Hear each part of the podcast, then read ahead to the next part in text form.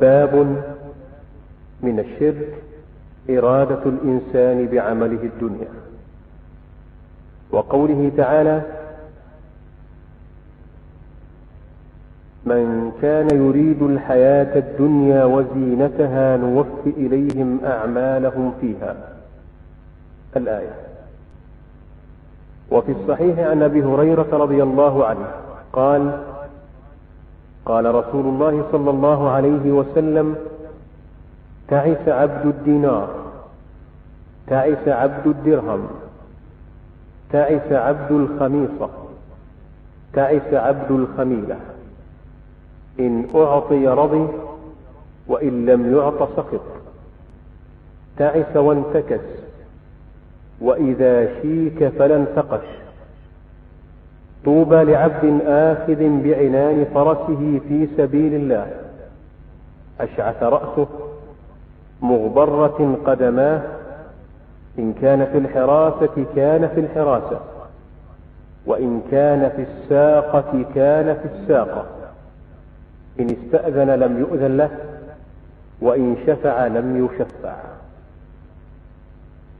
رحمه الله يقول باب من الشرك إرادة الإنسان بعالمه الدنيا. الشرك شركان أكبر وأصغر. الشرك شركان أكبر وأصغر.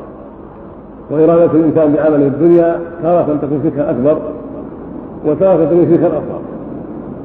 فإن أراد بإسلامه ودخوله في الدين الدنيا كان شركا أكبر. كالمنافقين في الدرك الأسفل من النار. فإنهم ما أرادوا بإسلامهم إلا الدنيا وما آمنوا بالله واليوم الآخر. فكان كفرهم وشركهم كفرا أكبر ونفاقا أكبر نعوذ بالله. وتارة يكون شركا أصغر كالذي يقرأ يرائي أو يأمر بالمعروف وينهى عن يرائي وهو مسلم مؤمن بالله واليوم الآخر لكن تعلم له هذه الأمور في بعض أعماله الدنيوية أو يجاهد بالغنيمة ما جاهد بالإخلاص هذا من الشرك الأصغر.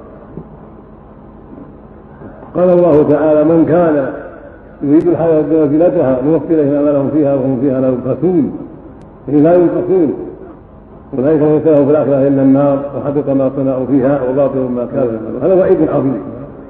وهذه الآية في الكفار الذين عبدوا الله لأجل الدنيا المنافقين. وعمومها يوجب الحذر من إرادة الإنسان بعمله الدنيا ولو كان ذلك في بعض الأمور. وهكذا قوله جل وعلا من كان يريد حرث الآخرة نجزي له بحرث ومن كان يريد حرث الدنيا نؤتيه منها وما له في الآخرة من نصيب. وهكذا قوله عز وجل من كان يريد العاجلة يعني الدنيا عجلنا له بها ما نشاء لمن نريد ثم جعلنا له جهنم يصلاها مذموما مدحورا ومن أراد الآخرة وسعى لها سعيها وهو مؤمن فأولئك كان سعيهم مشكورا. ففي هذه الآية قيد وفي الآيتين السابقتين أطلق والآية مقيدة تقيد ما تقدم. وأنه ليس كل من أراد أن تحصل له الدنيا لا. قد يحصل له بعض ما أراد وقد لا يحصل له بعض ما أراد. ولهذا قال عز وجل من كان يريد العاجلة يعني الدنيا عجلنا له فيها ما نشاء لمن نريد. بهذا القيد بعض الناس يريدها ويتعب لها ولا تحصل. وبعض الناس يحصل له بعض ما أراد بمشيئة الله عز وجل. من كان يريد العاجلة عجلنا له فيها ما نشاء لمن نريد. ثم جعلنا له جهنم يصلاها مذموما مكروها ومن أراد الآخرة وسعى لها سعيها وهمها فالإرادة لا تكفي بدون عمل وبدون إيمان. لو أراد الآخرة وقال أريد الآخرة ولكن لا يعمل ولا يؤمن ما ينفع ما تنفع هذه الإرادة. فلا بد من سعي لا بد من عمل بتوحيد الله وأداء حقه وترك معصيته. ولا بد يكون هذا عن إيمان بالله واليوم الآخر عن توحيد وعن إخلاص. ولهذا قال سبحانه ومن أراد الآخرة وسعى لها سعيها يعني عمل لها عملها. وهو مؤمن يعني عن إيمان لا عن رياء ولا عن نفاق فأولئك كان سعيهم مشكورا يشكره الله ويشكره المؤمنون لأنهم أخلصوا لله وعملوا بطاعته سبحانه وتعالى. ففي هذا دلالة على أن الواجب على العبد أن يخلص أعماله لله وأن لا يقصد بها حظا عاجلا وأنه متى أراد بعمل حظا عاجل بطل هذا العمل ولم ينفع ولو أشركوا لحبط عنهم ما كانوا يعملون. في الصحيح في صحيح البخاري رحمه الله. عن أبي هريرة رضي الله تعالى عن النبي صلى الله عليه وسلم قال تعيس عبد الدينار فإن عبد الدرهم فإن عبد الخميصة فإن عبد الخميصة. الدينار من الذهب والدرهم من الفضة والخميصة كساء له أعلام كساء جميل له أعلام ونقوش والخميصة كساء سادة سادة ليس فيه نقوش. والمعنى تعس من كان هذا قصده من كان من كان بعمله يقصد هذه الأمور.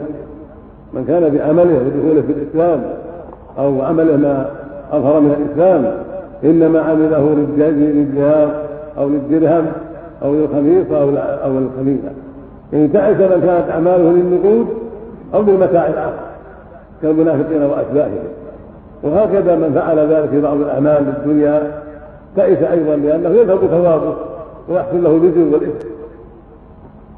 تعس وانتكس هذا دعاء عليه أيضا بالتعاسه في أموره والانتكاس في أموره. وإذا شيك اذا صارت شوكه فلم تقش يعني فلا وجد من يأخذها ويخرجها. وقد دعاء عليه بتعسير الأمور وسوء العاقبة نعوذ بالله. بسبب نيته الخبيثة وإرادته الفاسدة. ثم قال طوبى لعبد آخذ بحياله في سبيل الله. أشهد أكبره أشهد رأسه مبرة قدماه من شدة عنايته للجهاد غير متفرغ لترجيل الرأس وتحسينه ودهنه ونحو ذلك وغير مفرغ لنظافة بدنه وأشعث الرأس مبر قدميه. إن كان في الحراسة كان في الحراسة وإن كان في الساقة كان في الساقة يعني أنه يعمل جادا.